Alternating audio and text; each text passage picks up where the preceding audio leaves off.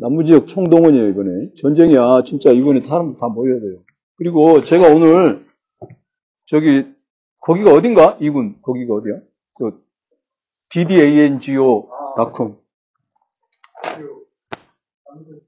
아니, 그 동네 이름이 뭐냐고.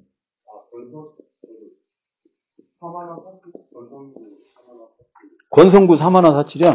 그러니까 무슨 동? 구운동, 구운동. 어, 계란 구운동. 거기 살아요? 옆 동네. 옆 동네야? 그럼 가깝네. 지금부터 내 말 잘 들어. 이거는, 어, 일체 그, 그, 사장에게 돈을 받았거나 그런 건 아니고, 제가 그동안 예전에 찍은 프로필 사진이 있었는데, 프로필 사진이 머리 기르고 찍은 사진밖에 없어요. 그래가지고 이번에 이제 프로필 사진이 하나, 필요- 머리도 짧고, 짧아졌고, 이 프로필 사진 하나 찍으려고 했는데, 마침 여기, 어, 저기 뭐야, 이창민 군의 후배가 구운동, 구운동에 땅고 프로덕션이라고 하는, 여기에서 구운동이래, 구운동. 맞아. 무슨 아파트 상가에 있던데. 땅고닷컴이라고 하는, 네? 아,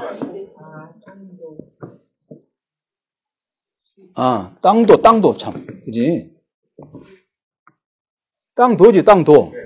음, 땅도. 아, 큰일 날 뻔네. 이, 이 친구한테 지금 내가 잘해준다고 했는데. 여기 가서 프로필 사진을 찍고 지금 오늘 왔어요. 오늘 수원에서 보낼 시간이 아주 많습니다, 제가. 그 땅도 프로덕션에 가서 프로필 사진 찍는데, 제가 프로필, 그, 진짜 막 이렇게, 뭐지, 저, 번쩍번쩍한 그 라이트 켜고 찍어서 왠지 약간 데뷔해야 될 것 같은. 그래서 사진이 멋지게 나오면 필요하신 분들은 다음 주에 신청하세요. 제가 따로 사진, 내, 사진, 내 사진을 간직하고 싶어 이런 분들이 있으면 신청하세요. 드릴 테니까요. 그리고, 음, 근데 내가, 근데 저, 저 스튜디오를, 저 프로덕션 스튜디오를 공짜로 썼단 말이죠. 저녁을 사주겠다. 그랬더니 급히 납품해야 될 게 있어가지고 저녁을 못 먹겠다. 그래서 내가 그랬어. 오늘 내가 강의하러 가는데 땅도 스튜, 프로덕션을 내가 홍보를 해주겠다. 그렇게 얘기를 했어. 그러니까 여러분들이 혹시라도 영상 촬영 최고급으로 잘해주고 편집, 영상 편집 이런 거 필요하신 분들은 땅도닷컴 확인해 보시고 구운동 땅도 프로덕션에 가서 지금 얘기해야 돼. 왜냐면 이분이 이 양반이 내일 아침에 이, 이걸 듣게 듣, 듣는다고 그랬더라고. 우리 얘기를 해줘야 되거든요. 증거를 남기는 이게 당근도 아니고 이게 굉장히 아시겠죠? 땅 어, 되게 구운동하고 가까우세요? 그래도 수원은 다 거기서 거기잖아. 영상 편집할 일이 있거나 영상 촬영, 돌잔치, 백일잔치, 환갑 이런 거 촬영 무조건 영상 촬영은 무조건 내가 그래서 혹시라도 이게 찍는 거 잘하냐고 왜 찍기는 잘 못하고 촬영 잘한다고. 보니까 장비가 만, 만만, 만, 장난 아니에요. 그냥 단순히 이렇게 비디오 이런 거 정도가 아니야. 핸드헬드 정도가 아니야. 여러분들이 오늘 지우지 않고 놔둘 테니까. 자, 오늘, 자, 이제부터, 음, 미술사의 여러 갈래들에서 야코프 브루카르트하고 저르조 바사리를 오늘 하고요. 다음 주에 파노프스키하고, 그 다음에 막스 드보르작 합니다. 근데, 파노프스키는 여러분들이 다음 주에 오실 때는 첫 시간에 나눠드린 강의 자료 있죠. 꼭 갖고 와야 돼요. 거기에 파노프스키 얘기가 있고, 그 다음에 에로스를 찾아서 뒤에도 있어요. 에로스 찾아서 뒤에도 있어요. 근데 꼭 갖고 와야 돼요. 왜 이렇게 눈이 빨갑니까? 네? 자전거를 타고 오는데 바람이 이렇게 그래서 자전거를 탔다는 얘기입니까? 네. 아, 자전거 탈 줄 알아요? 네. 아, 잘 탄. 어이구. 그 굉장히 놀라운 일이에요. 내 자전거를 탈줄 몰라가지고, 그 자전거 탈 줄 아는 사람들 보면 좀 두려, 두려움이 있습니다. 그러니까 야코브 브루카르트하고 조르조 바사리고, 그러니까 미술사의 여러 갈래들을 이야기하는데, 어, 브루카르트하고 바사리하고 파노프스키하고 그다음에 막스 드보르작 요네 명을 얘기하는 건 어떻게 보면 잘 안 맞는 얘기일 수도 있어요. 미술사의 주요한 흐름이 아닐 수도 있어. 음, 바로크에 대해서 우리가 얘기를 했는데 바로크에 대해서는 지난번에 할 때 하인리 벨플린하고 알로이스 리글에 대해서 얘기 잠깐 했죠. 사실 벨플린이라든가 리글이라든가 이런 사람은 지나치게 현학적인 측면이 없지 않아 있습니다. 그래서 그거는 아주 전문적인 미술사를 미술사를 다루는 아주 전문적인 경우가 아니면 얘기하지 않고요. 그냥 이 네 명의 미술사 학자를 제가 선별해서 말씀을 드린 거는 어, 특별한 어떤 학문적인 맥락이 있어서가 아니라 그냥 제가 생각하기에 중요한 사람들이다. 막스 드보르작은 처음 들어보는 사람일 거예요. 드보르작이라고 작곡가 있죠. 작곡가하고 드보르작은 그 last name은 같은데 first name은 막스예요. 막스 드보르작은 더군다나 살아있을 때 자기 저작을 남긴 사람도 아니에요. 근데 그 사람에 대해서는 역사적 예술론이라고 하는 그 맥락에서 이어져서 한번 살펴볼 것입니다. 그것은 이제 제가 다음 주에 강의 자료를 다시 만들 거고, 어, 나눠드릴 거고, 강의 자료를 다음 주에는 첫 시간에 나눠드린 강의 자료를 꼭 가져오셔야 돼요. 그 다음에 에로스를 찾아서 가져오시고. 자, 야코프 브루카르트하고 조르조 바사리가 있는데, 야코프 브루카르트는 1818년에 태어나서 1897년에 죽었고, 조르조 바사리는 1511년에서 1574년이니까 연대기적으로 연대기적으로 보면 바사리가 먼저 태어난 사람이니까 바사리부터 다뤄야 될 것 같지만 사실은 어, 르네상스 시대에 이게 브루카르트하고 바사리라고 하는 이 사람은요 르네상스 시대라고 하는 것을 관련되어 있다는 공통점이 있어요. 그거 외에는 공통점이 없는 사람입니다. 그런데 왜 브루카르트 를 먼저 다루냐? 우리가 오늘날 브루카르트라는 사람이 있기 때문에 이탈리아 르네상스라는 말을 사용합니다. 그러니까 이탈리아 르네상스라고 하는 요 개념 또는 이탈리아 르네상스에 대한 연구 이것을 창시한 사람이 브루카르트. 그것만으로도 이미 브루카르트는 그 예술사에서 미술사에서 이름을 남기게 되는 거죠. 이탈리아 르네상스라고 하는 시대에 이 시대는 이탈리아 르네상스라는 말로 규정해야 해라고 한 사람이에요. 원래는 그냥 어, 아무런 아무런 그런 것이 없던 없던 시기에요. 그냥 그 시대 콰트로첸토 이렇게 부르던 거예요. 근데 제가 지난 지난번에 강의할 때 말씀드린 것처럼 사실은 지금은요 야코프 부르카르트가 규정했던 르네상스라는 이 개념이 그 시대를 규정하고 설명하는데 합당치도 않고 타당하지도 않고 적용되지도 않는다는 게 밝혀졌습니다. 그래서 지금은 그냥 르네상스라는 말을 쓰지 않고 어, 콰트로첸토라는 말을 쓰는 것이 마땅하다는 거예요. 지금 오늘날 한국에서 르네상스라는 말이 가장 널리 쓰이는 경우가 어디예요? 한국에서. 잘 몰라? 한강. 한강. 한강 르네상스? 오세훈이 하는 거? 어, 그렇지. 그런 데 쓰이잖아. 그러니까 르네상스라는 말이 콰트로첸토 이탈리아를 가리키는 데 쓰기보다는 르네상스 이미 그런 식으로 일반 명사가 되어버렸어요. 간단히 말해서 고유명사로서의 르네상스는 이제 무의미한 언명이에요. 그러니까 그거 고등학교 때 르네상스 막 배우잖아요. 르네상스, 종교개혁 막 이렇게 끝난 지가 오래된 얘기예요. 차라리 뭐 라마다 르네상스 호텔, 뭐, 에이스, 어? 뭐 이런 얘기가 차라리 사람들한테 받아들여질지 모르겠네. 라마다 르네상스 호텔 에이스가 누구였는 줄 알아요? 네이버에 댓글 쓰면 바로 지워져요. 응? 라마다 르네상스 호텔 에이스. 네이버에 댓글 쓰면 지워진다니까? 네이버에다가 누구 신문 기사 있죠? 그 밑에 댓글에다가 라마다 르네상스 에이스 쓰면요 그 댓글이 지워져 그렇게 돼 있어 지금 네이버에서 그렇게 설정해 놨어요. 관리하고 있죠. 그러니까 아, 저도 예전에 제가 다니던 회사가 그 영동전하고 사거리 있잖아요 역삼동 영동전하고 있는 데 있어 그래 있었어요. 그래가지고 뭐 거기였나? 내가 라마다 르네상스 가서 나도 저기 몇 번 거기 바, 호텔 바 있잖아요. 거기 가서 술 먹었는데 그때 있었나? 기억을 더듬어 볼까? 이런, 또 쓸데없이 더듬어. 그 르네상스라는 말이 그런 데 쓰인다, 이 말이죠. 르네상스라는 말은 지금 일반 명사로 사용되고 있어요. 야코프 브루카르트가 이탈리아, 근데 이탈리아 르네상스의 문화라는 책을 썼죠. 이것입니다. 이게 이제 그 안인희 씨가 번역한 것도 있고, 그 다음에 이기숙 씨가 번역해서 한길사에서 나온 것도 있는데, 그냥 이런 책들의 번역에 대해서는 그런저런 말을 하기가 귀찮은데 안인 씨가 번역한 것도 있고 어, 이기숙 씨가 번역 요청을 여러분들이 갖고 왔는데 그냥 어, 도이체를 잘 모르고 그냥 비전공자가 읽기는 이 책이 좋아요. 안인 씨는 번역은 잘하는데 가끔 자기가 잘 모르는 내용이 나오면 직역을 해놔야 되는데 자기가 장문을 하는 경우가 가끔 있어. 특히나 그 이 브루카르트 책 중에 세계사적 고찰이라는 게 있습니다. 그건 거의 미친 듯한 번역이 유독 번역문이 잘 읽힌다라는 느낌이 들면 조심해야 돼. 예전에 이윤기 씨가 번역하면 굉장히 매끄럽잖아 이윤기 씨는 번역문이 잘 읽히는 경우 조심해야 돼. 네, 그러니까 뭐 인신 공격하고 싶은 마음 없으니까 그만하겠습니다. 어쨌든 이탈리아 르네상스의 문화라고 하는 요 책, 한길사에서 나온 거 있죠. 요것을 보면은, 보는데, 일단 보세요. 이, 야코프 브르카트가 말하는 이탈리아 르네상스라고 하는 것은요, 이탈리아 르네상스. 반드시 미술과 예술에 관한 것만을 가리키는 것은 아닙니다. 일단. 적어 놔야 돼요. 잘 기억해놔야 돼요. 야코프 브루카르트가 이탈리아 르네상스라는 말을 할 때 그 말, 그 말 아래서 설명하고자 했던 것은 무엇이냐? 예술에 관한 것만은 아니다.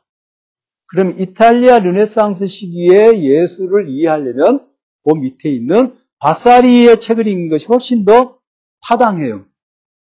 그리고 찬찬히 얘기하자면요. 바사리의 밭사리의 미술과 평전을 읽어보면 밭사리가 이미 재생이라는 말을 썼고 그 밑에 있죠. 레나스키타라고 써 있죠. 네. 재생이라는 말을 이미 썼고 해와 조각 건축이라고 하는 것에 대해서 그 당시에 통용되던 기법과 이상적인 것에 대해서 이미 얘기를 했어요. 바사리가. 그러니까 이탈리아 르네상스 예술에 대해서 궁금한 사람은 바사리 책을 읽으면 돼요. 근데 바사리는 그거를 이탈리아 르네상스라고 하는 것으로 규정하지는 않았어요. 그냥 자기네들이 하던 것을 보고 써놨을 뿐이에요. 써놨을 뿐이에요. 그렇다면 우리가 일반적으로 이탈리아 르네상스에 대해서 연구를 했다고 하는 야코프 브루카르트 이 개념은 뭘 말하느냐? 거기 설명을 보십시오. 문화사의 방법적인 모델로서 개발된 개념이에요. 이탈리아 르네상스라고 하는 말. 문화사의 방법적 개념으로 개발된 개념이다. 그럼 문화사라고 하는 것은 뭐냐? 문화사라고 하는 것을 좀 살펴보겠습니다. 자, 여러분, 문화사라고 하는 말은 어, 문화 역사죠. 근데 그건 동호 반복이니까 그렇게 말하는 거 아무 의미가 없고 문화 역사라고. 자, 보세요. 역사의 역사란 역사의 그 세부적인 영역에 대해서 좀 보자면 역사의 세부적인 영역. 이게 역사가 있으면 뭐 세계사가 있고 각 국의 역사가 있고 그거는 지역이나 범위에 따라서 다른 거죠. 가령 뭐 중세의 역사, 근대의 역사, 고대의 역사는 시대에 따라 다른 거잖아요. 그럼 지금 문화사 이런 건 분야별로 다루는 거죠. 분야별로 다룰 때 흔히 이제 역사라고 하는 거죠. 정치의 역사, 정치사, 그죠? 또는 사회사, 경제사, 문화사, 또는 뭐 철학사, 뭐 이런 것들이 쭉 있지 않겠어요? 근데 특별히, 특별히 정치사나 경제사 이런 것들이 이제 정치 경제라고 한 이렇게 나누잖아요, 그죠? 정치 경제. 그러니까 요거는 이제 지우고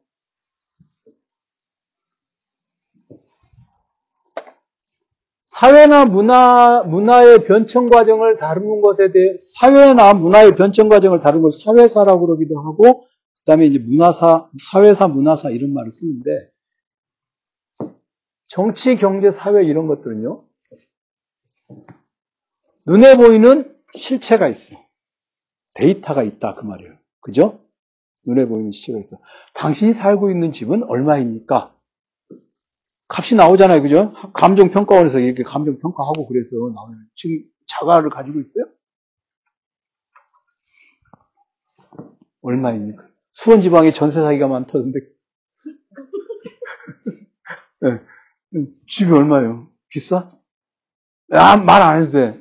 말해봤자 내, 가 사는 집보다 비쌀 것 같으니까 내 열받아. 그러니까 자, 이 데이터가 나오죠. 근데 그 당신의 가정의 가치는 얼마입니까? 라고 물어보면 이제 대답이 좀 곤란하죠.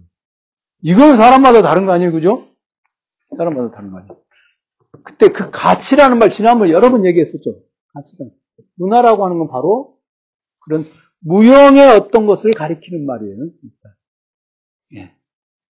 가치, 가치는 반드시 위계 질서가 있죠. 그러니까 내가 당신보다 싼 집에 살고 있을지는 몰라도 우리 집의 문화적 가치는 엄청난 거야 라고 말할 수 있잖아요. 그러니까 근데 그렇게 말해봐야 사람들은 별로 못 알아들으니까 이제 그럴 때 사용하는 방법이 있는 거예요. 창수 씨 이거 이런 이런 방법 쓰면 괜찮다고 생각할 거예요. 사람들이 우리 집이 얼마인데 그 집이 뭐 5억도 안 되는 집뭐 살고 좀 우리 집이 5억이 안 돼요. 그러니까 이제 어쩌고 저쩌고 그러면 우리 집에 책꽂이에 꽂혀 있는 책이 한 1억 원어치 됩니다. 그렇게 말하면 이제 사람들이 약간은 이제 그러니까 문화적인 가치를 잘 모르는 사람들에게는 계량적인 수치를 알려주면 되겠지. 1억 원어치 돼요. 책 비싸지 뭐 이거 이거 얼마야? 저 이탈리아 바사리 르네상스 미술가 평전 이거 얼마더라? 얼마 얼마야 이거? 이거 이렇게 4만 5천 원. 이 여섯 권이거든.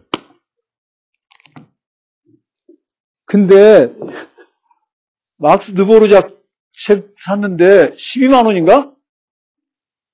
독일어로 된 책. 번역본도 아니고. 많아요, 우리 집에.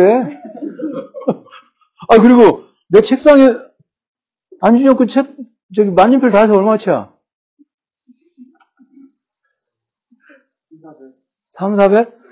학생이 3, 400인데 선생님은 얼마 치겠어요? 얼마 치야? 안 계산 안 해봤어? 많이 필요 없어? 얼마 안 돼? 200?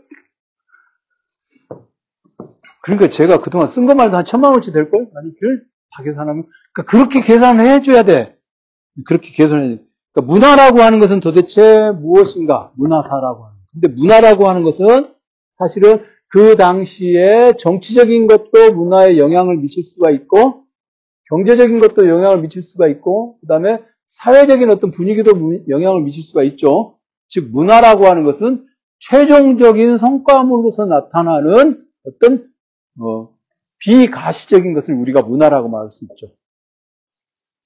숫자적으로, 숫자로 측정할 수가 없는 것이잖아요. 그죠? 계량화될 수가 없는 것인데. 그러니까, 야코프 부르카르트는 사실 문화사의 창시자라고도 알려져 있어요. 문화사의 창시자라고도 알려있어요. 문화사를 창시하려면 문화사를 어떻게 하는 것인가 하는 문화사 방법론이 있, 어야 되지 않겠어요? 그러니까 야코프 부르카르트의 이탈리아 르네상스의 문화라고 하는 이 책은 사실은 문화사를 어떻게 할 것인가를 궁리하고 그렇게 궁리한 방법론을 이탈리아 콰트로첸토 시기에 적용해서 연구한 성과물로서 나온 거예요. 그러니까는 순수하게 이탈리아 콰트로첸토 시기의 예술만을 대상으로 해서 한 책은 아니라는 걸 알 수 있죠. 그렇겠죠? 해와 건축, 조각 이런 것들은 문화의 일부분이지 문화 전체는 아니죠. 예술의 한 특정한 부분일 수는 있어도 그렇죠?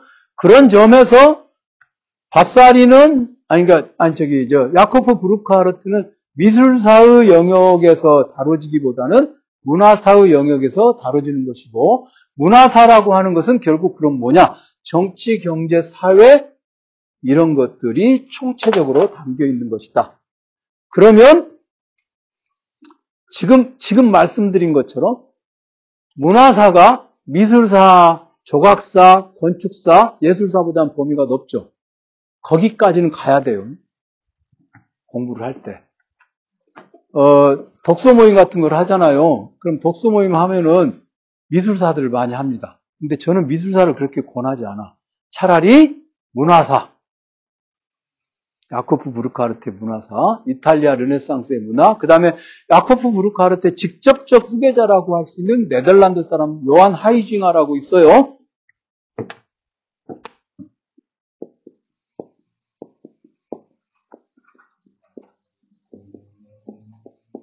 중세의 가을 뭐 이런 책 쓴 사람이거든요. 이런 걸 권해.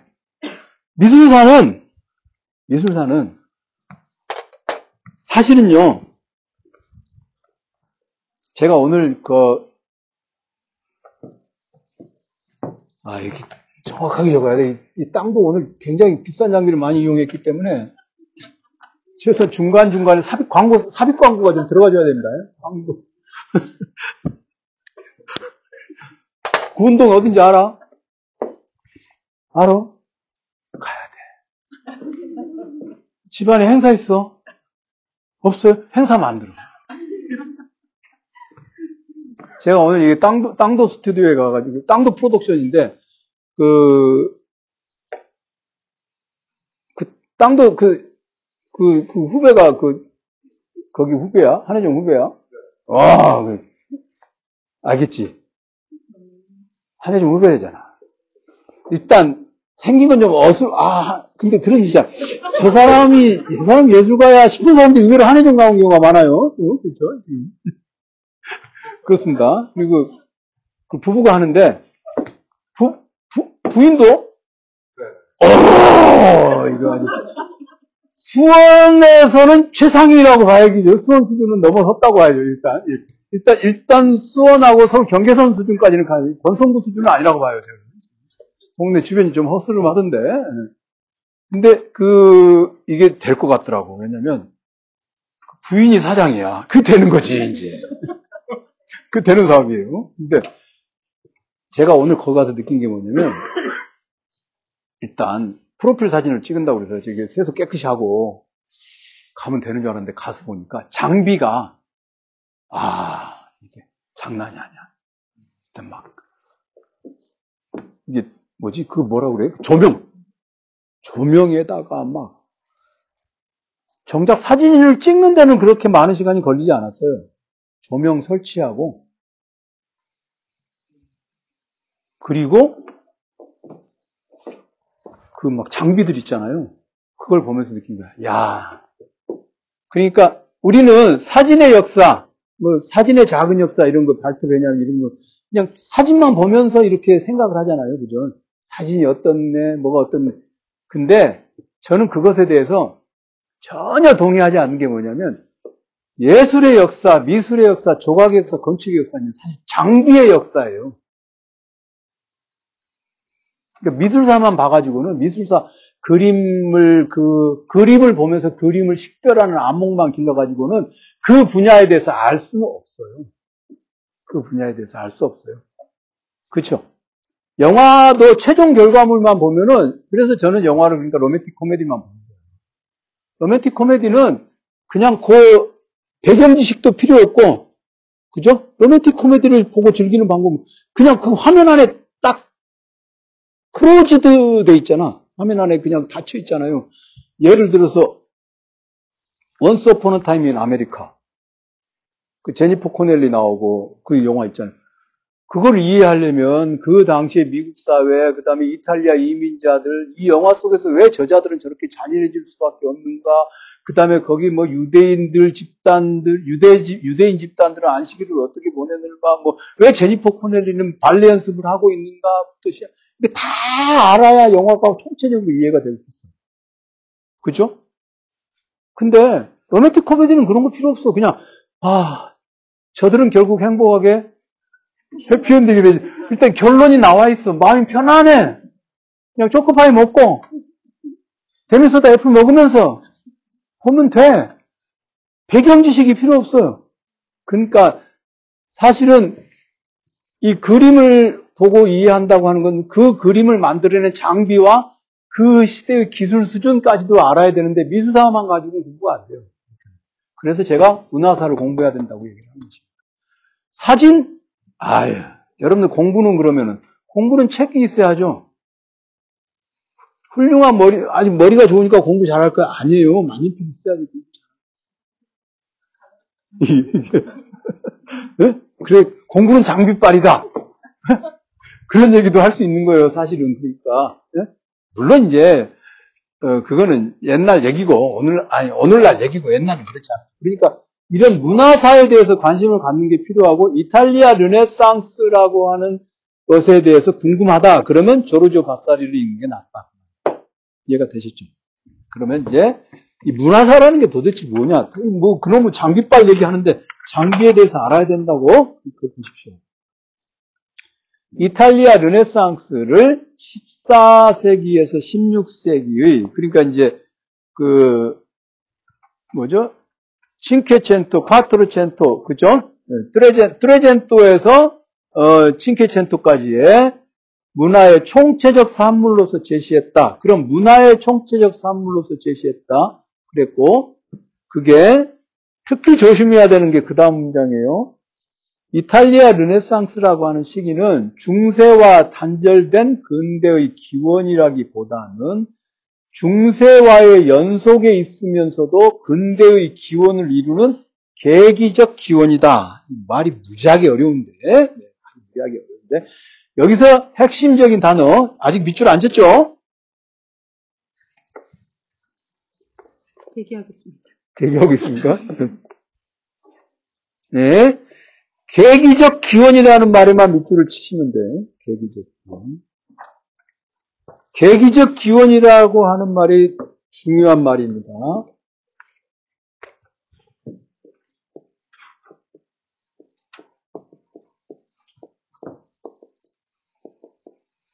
successive origin, successive, success라고 하는 단어는 success라고 하는, 하는 단어는 successful이라는 형용사가 있고 successive라고 하는 형용사가 있죠. 이 두 개가 뜻이 이건 성공적인이고 이거는 연달아 이어지는 그런 말입니다. successive라고 하는 이 단어가 계기적인이라는 단어입니다. 그래서 연속적인이라고 말하면 안 돼요. 이 단어는 연속적인이라고 말하는 거하고 계기적인이라고 말하는 게 뜻이 다르죠. 유정상 그래 안 그래? 음. 그래 내가 틀린 말 했겠어 설마? 그러니까 맞습니다. 그러면 맞겠지 뭐. 연속적인이라고 하는 것은요. 연속적인이라고 하면 중간에 이음매가 없이 쭉 이어지는 것이 연속적입니다. 이 바닥은 연속적이네. 이렇게 말하는 것입니다. 지금 강의실 바닥은 연속적이죠? 근데 우리의 인생은 연속적이지 않죠. 그죠? 안나 씨 인생이 연속적이에요? 자기 인생에 중요한 매듭이 몇 개나 있었습니까?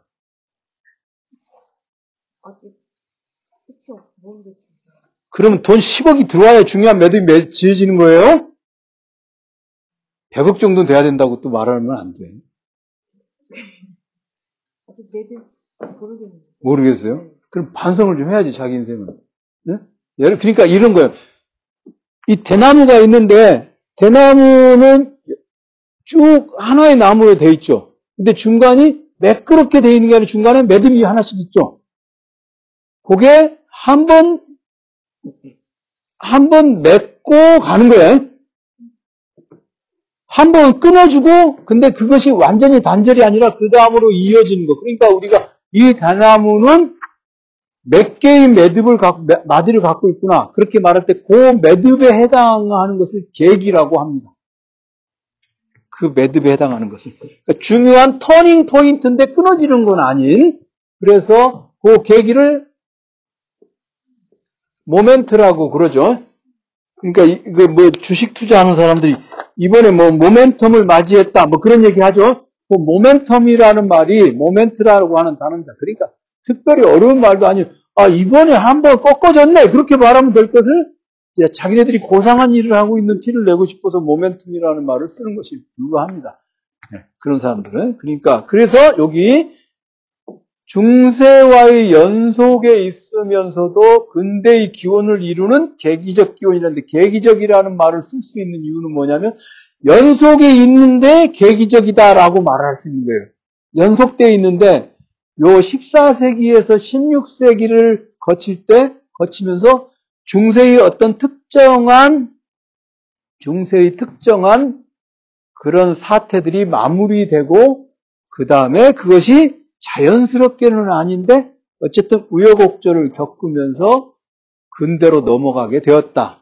그러니까 14세기에서 16세기 사이에는 중세적인 면모도 있고 중세에서는 발견할 수 없는 면모도 있는 일종의 혼재된 상태라고 말할 수 있겠죠.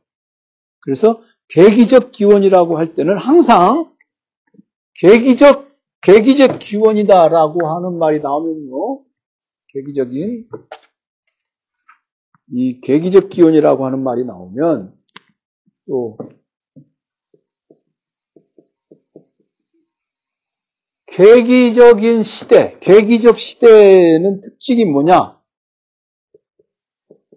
모순적인 것의 공존이라고 하는 것이 꼭 있습니다. 서로 반대되는 것들이 동시에 등장한다 이거죠. 그게.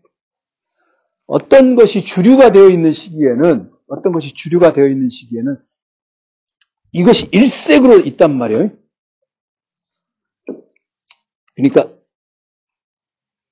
이질적인 것이 섞여 있질 않아. 헤토로지니어스, 호모지니어스하단 말이에요. 일, 일색이야. 뭐뭐 일색이야. 근데 또 계기적인 시기에는 이 지금 14세기에서 어, 16세기에는 서양 중세적인 것도 있고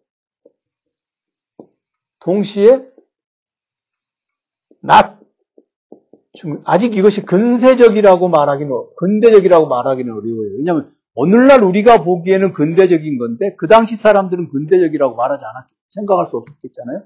중세적이지 않은 것도 있단 말이에요. 예를 들면 예를 들면 페트라르카라고 있어요. 이탈리아 르네상스 시대 최대의 시인 페트라르카가 있어요. 들어본 적 있어요? 페트라르카 들어본 적 있어요? 처음 들어봤어요? 어우, 그래.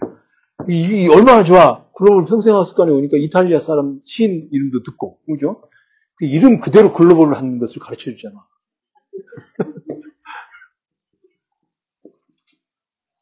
페트라르카라고 있습니다. 이 페트라르카 정도는 알아야 돼. 페트라르카 하면 어, 일단 그 서양에서 시인을 세 명 들어봐라. 그러면 세 명 중에 하나야. 이게 페트라르카. 동아, 중국에서 시인을 세 명 들어봐라. 그럼 너는 소동파는 반드시 들어가잖아요. 방송 8대가 뭐 그러듯이 7대가 8대가야. 하여튼 뭐몇 대가인지 알게 뭐야 우리가. 근데 소동파는 들어가면 됐지. 소동파, 소동파 알아요? 만났어요? 아 이런 그렇게 만났다 그러면 안 돼. 읽었다 그래야지. 만났다 우리가 뭐 지금 우리말 겨루기 대회 하는 중이야? 그러니까 소동파는 우리가 여기서 알았지. 소동파는 알고 가줘야 돼. 이번에 저기 베트남하고 프랑스하고 미국하고 저기 뭐야 이집트하고 네 군데서 예선을 하고 서울에서 우리말 겨루기대 글로벌 본선을 했는데 외국 사람들이 다 나는 다 알아맞히겠는데 저거 웬만한 놈들 모르겠는 많, 모르는 놈들 많겠더라고요. 4, 24절기 중에 겨울이 들어서, 겨울에 들어서는 절기를 뭐라고 합니까? 입동. 그치? 그거 못 맞추더라고, 근데. 못 맞출 놈들 많아, 우리나라에. 일베 애들은 전혀 못 맞출 거 아니야, 일단. 그 놈들을. 무식한 것이 자랑인 놈들이니까.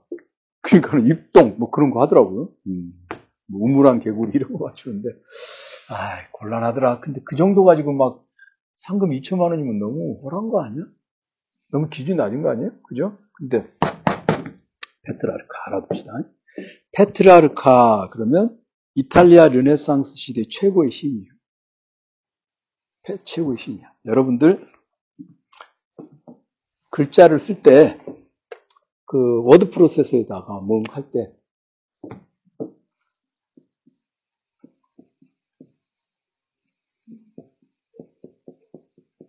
이렇게 고딕체라고 그러잖아요. 고딕체 말 중세 고딕체. 딱딱한 거. 그 다음에 이렇게 해서 이탈릭체라고 그러지. 이탈릭체 이탈리아체란 뜻이야. 이탈리아체라고. 이탈릭체가 어떻게 해서 만들었냐. 페트라르카의 필기체를 보고 만든 거예요. 이 정도는 알아주셔야지. 이 정도, 아니, 자기, 자기 글씨체가 그냥 글씨체가 돼버린 거야. 무지하게 유명한 사람인 거예요, 그러니까. 이제 알았어요? 아, 이탈릭체. 그러니까 알겠죠? 페트라르카. 이 페트라르카는 그러니까 당연히 이탈리아 르네상스 시대 최고의 시인이니까 우리가 보기에는 계기적 기원으로서의 르네상스 시대, 근대의 계기적 기원이기 때문에 이 사람은 뭐 굉장히 근대적인 생각, 서양 중세하고는 거리가 먼 생각을 가지고 있는 사람일 것 같잖아요. 근데 이 사람은 굉장히 독실한 가톨릭 신자였다. 굉장히 독실한 가톨릭 신자라고 하는 건 중세적인 것입니다. 페트라르카가 정말 틈만 나면 그 책을 읽었다고 하는데 그게 뭐냐? 아우구스티누스의 고백록이야. 아우구스티누스의 고백록은 읽어봤어요? 성당 다닌다며. 그만 다니세요. 가톨릭 신자가 아우구스티누스 고백록을 안 읽었다. 그럼 신자가 아니지. 그러니까 이게 우리나라 성당의 문제야. 응? 그 내년에 그리고 30주 이런 거 해야지 고백록도 배우지 나한테. 온갖 것에다 다 갖다 붙여. 어? 우리나라에서 고백록을 가르쳐 주는 사람이 없어요. 그러니까 이게 어느 과에서 가르칠지가 어중간하잖아요. 이게 철학과에서 그냥 가르치는 거예요. 아무 데서는 안 가르치면 철학과에서. 근데 페트라르카는 고백록 이렇게 이제 일단 갖고 다니면서 그렇게 열심히 읽었다. 아우스티누스의 고백록. 그럼 이 사람은 중세, 중세인이죠. 사실은 굉장히 독실한 가톨릭 교도고 중세인이란 말이죠. 레오나르도 다빈치는 모르겠는데 적어도 미켈란젤로는 엄청나게 독실한 신자예요. 그러니까 그 기독교가 타락해가는 모습을 보고 너무 가슴이 아파서 피에타를 조각을 한 거예요. 그게 신앙이 무뎌져서가 아니라 그렇게 봐야 된단 말이죠. 그러면 이 시기에는 미켈란젤로가 전성기를 이루는 시기이기 때문에 이 시기를 볼 때는 당연히 인간 우리가 이탈리아 르네상스 그러면은 고등학교 때 세계사 시간에 배우기를 인간을 존중하고 뭐 인간의 이성 그런데 그건 아니고 이 시기는 사실 굉장히 중세적인 믿음이 이 시대를 장악하고 있었단 말이에요. 그런데 작품 활동은 굉장히 자연을 자연을 있는 그대로 모방하고 이런 거는 여러분들 중세 시대 서양 중세의 그림 보면 거의 만화처럼 그려져 있잖아요. 그죠? 애들이 유치원에서도 그렇게 안 그릴 정도로 있는 그대로 그리는 걸 굉장히 중요하게 여기는데 중세의 중세는 그렇게 안 그렸죠. 그러면 작품을 만드는 기법은 근대적인데 세핑인데 정신은 중세적인 거죠. 그러니까 이게 모순적인 것의 공존이라는 게 있을 수밖에 그런 것들 다 계기적 기원이라는 말에서 생각을 해야 돼요. 뭔가 계기적이다. 그러면 투명한 연속성이 아니라 불투명하고 울퉁불퉁하지 하고 얼핏 보기에는 끊어져 있는 것 같은데 서로 연결되어 있는 그런 것들을 갖다가 계기적이다 이렇게 말합니다. 이해가 됐어요. 특히 이제 어, 우리 한국인의 지금 현재 2023년에 한국에서의 삶이 그렇죠. 특정한 사람, 어떤 사람들이 보면 정말 말할 수 없이 글로벌하고 이성적이고 투명하고 그런데 또 어떤 구석에 가면 거의 뭐 어디 염전노예가 등장하지 않나? 정말, 예? 정말, 정말 뭐 이건, 이거는 아프리카계 흑인들이 여기 와 있는 것처럼 그런 노예무역이 있는 것 같은 그런 느낌 있잖아요. 이런 것들이 뭐예요? 한국 사회가 모순적인 것이 공존하는 거죠. 이게, 이게 바로 이제 그, 이 시기의 특징입니다. 그래서 거기 보세요. 어, 야코프 브루카르트는 그 14세기에서 16세기의 문화를 바로 그런 그 시기가 바로 근대의 기원을 중세와의 연속에 있으면서도 근대의 기원을 이룬 계기적 기원이라고 생각을 했다.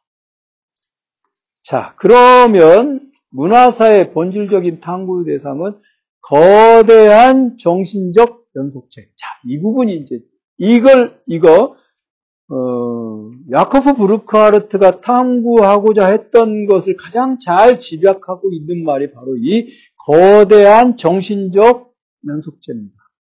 Ein grosses geistiges Continuum. 거기 콘, K-O-N, T-I-N-U-M, 그 도이처인데요. 그 연속체라고 하는 것은 중세와의 연속에 있으면서도 근대적 근대의 기원을 계기적 기원에서 연속이라는 말하고 연결되어 있잖아요. 연속체, 거대한 정신적 연속체라고 하는 건데 그것에 대한 설명이 이어지는 문장이 있습니다. 보겠습니다. 문화는 특정 인간 집단의 위력을 발휘하는 거대한 정신적 실체면서 선행하는 시대의 정신적 실체와 연관성에서 특정 시대에 규정적으로 나타나는 연속체. 이 말이 이제 거대한 정신적 연속체라고 하는 건데 그것이 어떻게 구성됐느냐 하면요. 그 다음 문장. 자, 우리가 살아가고 있는 세계에서 국가가 있고 종교가 있고 문화 이런 것들이 있어요. 우리 지금 살고 있는 국가에서 또 우리가 우리가 살고 있는 이 국가 안에 정치적인 것들도 있고 사회적인 것들도 있고 여러 가지가 있잖아요. 기술적인 것도 있고 그런 것들을 음, 브루크하르트는 역동적 힘들이라고 말합니다. 포텐치 힘 Potenz 있잖아요. 포텐 터졌다 그런 말 하잖아요. 그때 쓰는 말입니다. Potenz 어? 힘들이 있어요.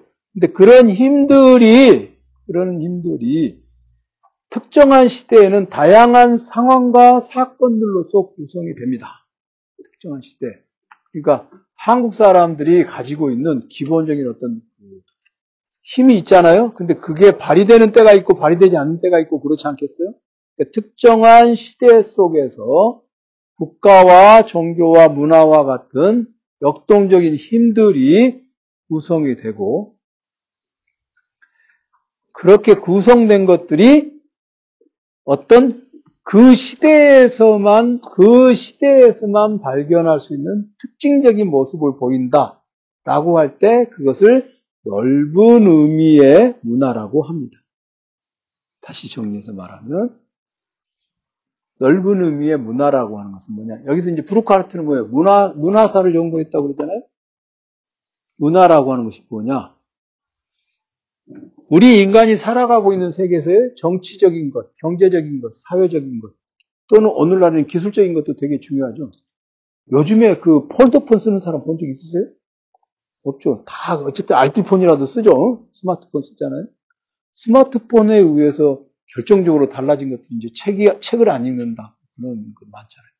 사실은 스마트폰이라고 하는 게 우리가 살고 있는 세계에서 아주 굉장히 강력한 역동적인 힘이죠. 기술 아니에요? 그러면 스마트폰에 의해서 우리가 커뮤니케이션 방식도 변하고 커뮤니케이션 방식이라는 게 다 문화 안에 들어가는 거겠죠. 그럼 지금 스마트폰이 등장을 했는데 스마트폰이 등장했는데 어, 우리나라가 스마트폰이 등장한 게 2000년대 아이폰 언제나? 내가 아이폰 언제 샀더라? 2009년, 10년. 네. 지금 10년밖에 안 됐어요? 근데 2009년, 10년 무렵에 이제 그 무렵에 이명박이가 대통령이었잖아. 여러분들 저 김대, 김대중 대통령이 1980년에 대통령 출마해가지고 아 87년에 그 대통령 87년 12월 달에 대통령 선거가 있었잖아요. 87년 12월 달에 있었어. 그때 전두환이가 그 4.13 호원조치 그 철폐하고 그 대통령 선거 유서를 장충단 공원에서 했어요. 제가 동국대학교 다녀가지고 그 선거 유서를 갔었어요. 어마어마하더라고. 사람이 그렇게 모여가지고 김대중 대통령 연설 진짜 잘하고. 근데 어느 날 같으면 그렇게 하겠어요? 스마트폰으로 하지. 그죠? 그러니까 만약에 내가 생각하기에 97년에 스마트폰이 있었다. 그러면 전두환이가 그렇게까지 독재를 오래 못해. 87년에 그게 있었어. 그러니까 뭐 라마다 르네상스 에이스 뭐 이런 얘기 나오는 거 다 스마트폰이 있으니까 그런 겁니다. 무슨 얘기인지 알겠죠?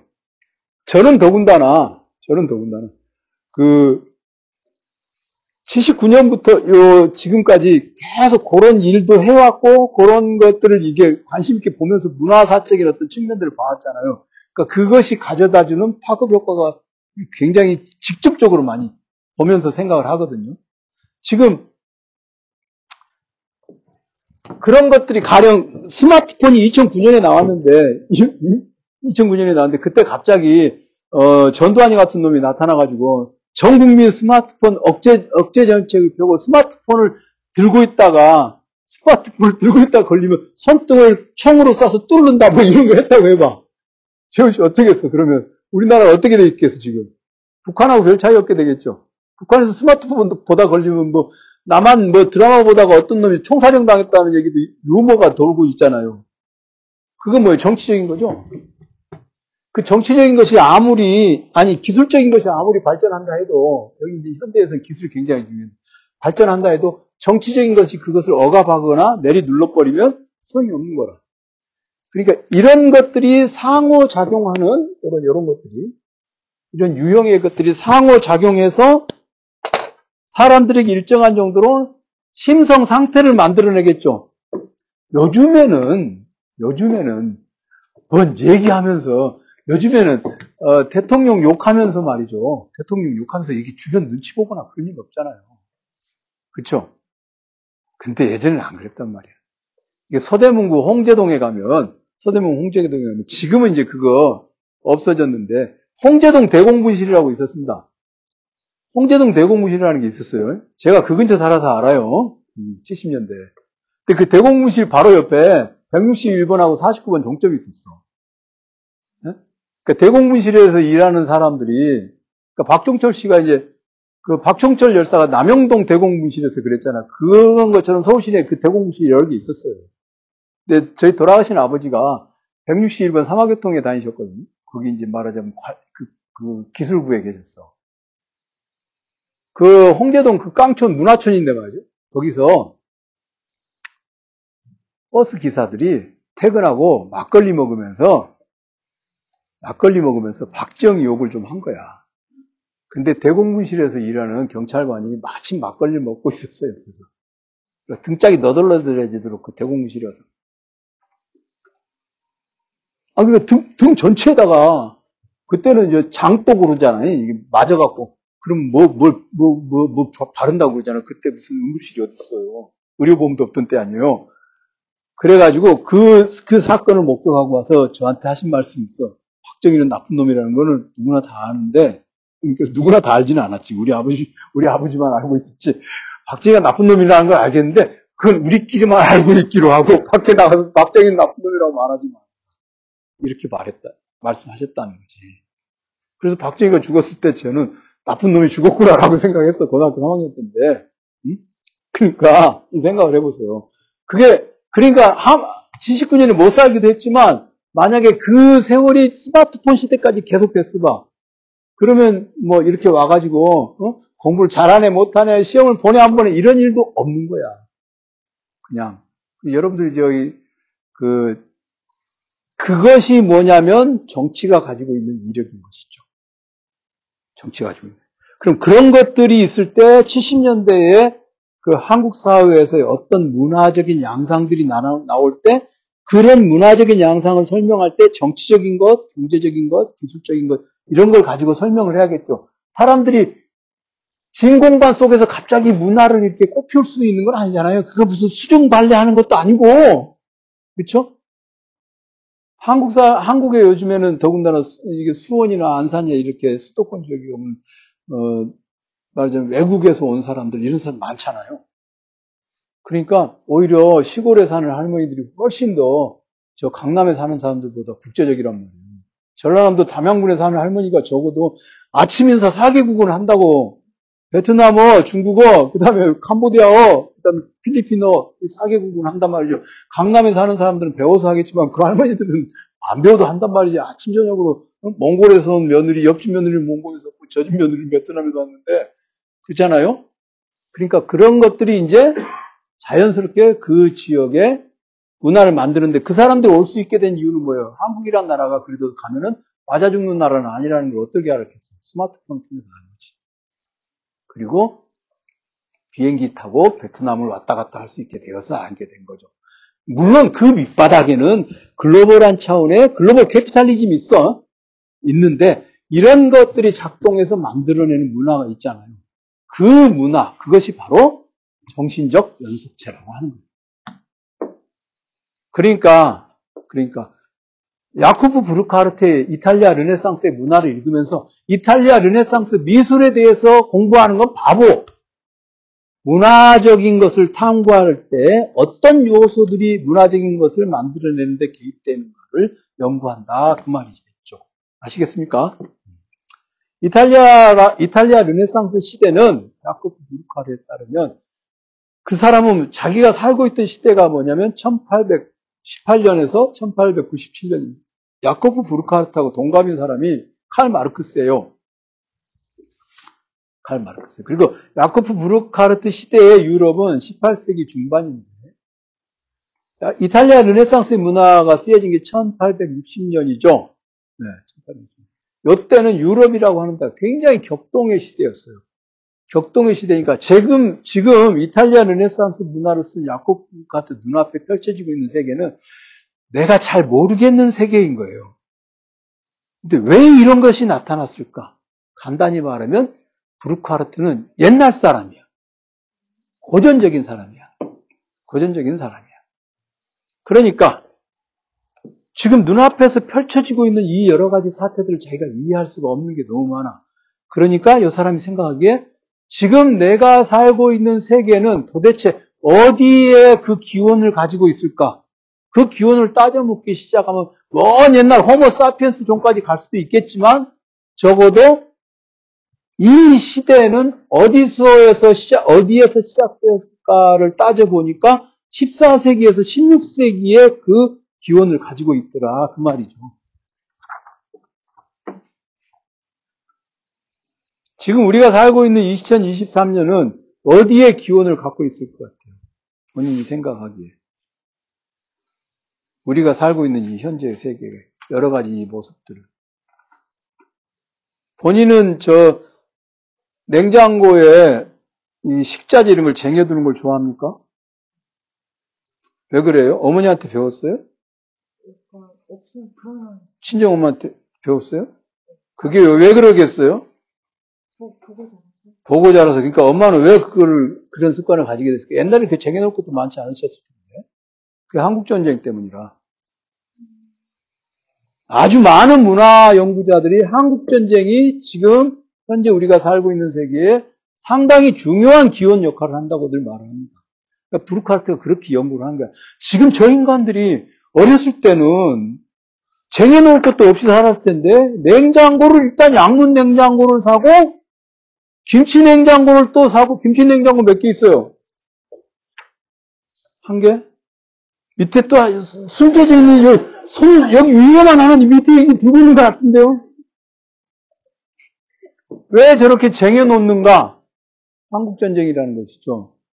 뭔가, 이게 박탈의 경험들이 있거든요? 박탈의 경험들. 우리나라에서 이혼율이 가장 높았던 시대가, 시기가 언제인 줄 아세요? IMF 때가 아니라 한국전쟁 때요. 사람이 많이 죽었으니까. 남녀 간에 많이 헤어지잖아요. 어쨌든 이혼율이 제일 높아요, 그때가. 그러니까, 네. 그러니까, 우리가 지금 살고 있는 한반도의 21세기의 문화적 기원, 여러 가지 행태의, 멘탈리티의 기원이 어디 있느냐? 한국전쟁인데. 그러니까, 한국전쟁을 완전히 극복을 못했어. 전쟁 끝난 지가 언젠데 아직도 빨갱이야. 문재인 빨갱이라고 믿고 있는 사람이 25%예요. 내가 지난주 화요일날 문재인 대통령을 만났거든, 양산 가서. 그냥 나 만나자고 오라고 그런 건 아니에요. 그냥 당연하지. 그냥 이렇게 봤어. 그때 빨갱이 아니시더라고. 딱히, 뭐, 그죠? 딱히, 나보다도 아니야, 그 양반은 특히나. 나는, 더군다나 나는 좌파 철학을 했기 때문에 옛날에 경찰청 블랙리스트에도 올라간 적이 있어. 예전에는 90년대까지만 해도 해겔이나 마르크스 관련된 논문을 쓰면 경찰청에서 관리를 했다고. 내가 박사학위 논문을 해결에 대해서 썼기 때문에 당연히 그 양반은 내가, 내가 좀 출신이거든. 봐도 뭐 좋아하냐. 흰, 흰수염 와서 흰둥이던데. 근데 그게 왜 먹히느냐. 빨갱이의 탄생이라고 하는 그것이 가능했던 게 여수, 여수 순천 반란 사건 때부터. 여수 순천 반란 사건 때부터 빨갱이라고 하는 말이 만들어져서 이제 사회적으로 사용이 되었어. 여수 순천 반란 사건을 겪은 분들의 말에 따르면 아주 여수 순천 반란 사건은 잔인하게 한 동네를 도륙을 냈기 때문에 그게 빨갱이란 말, 빨갱이다. 그러면 빨갱이로 찍히면 죽는다. 이게 있는 것이 굉장히 오랫동안 됐다. 이게 뭐죠? 문화적인 거죠. 빨갱이란 단어가 사람의 정신세계에 미치는 영향. 그죠? 시, 실예를 들어보자면 돌아가신 우리 아버지는 옛날 옛날 어른들은 그러잖아요. 그 나이 들면 고향에 내려가서 살고 싶다고. 근데 지금 우리 아버지는 그런 얘기 한 적이 한 번도 없어. 왜? 고향에 친구가 하나도 없어. 여수 순천 반란 사건 때 다 죽었어요. 아버지 빼고. 뭐, 왜가 거기를, 그죠? 끔찍한 기억만 있는 곳이야. 그런 것들이 바로 문화적인 것을 말합니다. 그 브루크하르트는 자기가 지금 살고 있는 세계가 이렇게 돌아가는데 이게 도대체 어디서 어디서 시작되었는가를 따져 물으면서 이탈리아 르네상스 시기를 한 거예요. 그래서 그 시기를 자기가 어, 이탈리아 르네상스의 문화라고 얘기한 것입니다. 이해가 되셨죠? 그래서 이제 이탈리아 르네상스의 문화 이 책을 보면 이 책을 보면 미술사만 다루고 있는 것 같은데 제1부가 인공물로서의 국가, 그 다음에 제2부가 개인의 발전, 제3부가 고대의 부활. 그러니까 부활에 해당하는 것은 제3부뿐이에요. 그 다음에 제4부가 세계와 인간의 발견, 제5부가 사계와 축제, 6부가 윤리와 종교. 이렇게 되어 있습니다. 그러니까 여기서 예술에 대해서 다루고 있는 부분은, 예술에 대해서 다루고 있는 부분은 없어, 사실은. 예술에 관한 얘기는 한마디, 딱 예술, 이, 이 부분은 내가 이탈리아 르네상스 시기의 예술에 대해서 다루겠다라고 하는 부분이죠. 제목이 문화잖아요. 그죠? 문화.